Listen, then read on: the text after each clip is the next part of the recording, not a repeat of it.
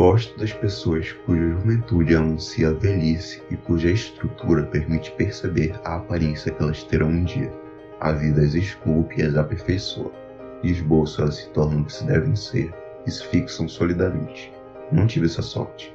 Em mim, a juventude se estica, ela se estraga e se fixa mal. Disso resulta que tenho a aparência de um jovem perdido na velhice ou de um velho perdido na idade que não sua. Algumas pessoas podem acreditar que eu me obstino, longe de mim.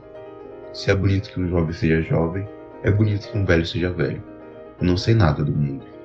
A menor das ciências me considera imbecil, e se meu nome me obriga a participar das conferências dos meus colegas, tenho vergonha da minha inaptidão para compreender o que se diz ali.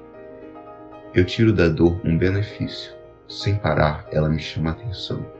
Os longos momentos em que eu não pensava em coisa alguma, deixando navegar em mim apenas as palavras coisa, lâmpada, porta, outros objetos pelos quais passeavam os meus olhos.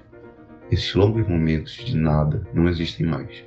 A dor me assedia e eu devo pensar para me distrair. É o inverso de Descartes. Eu existo, logo penso. Sem a dor, eu não existiria.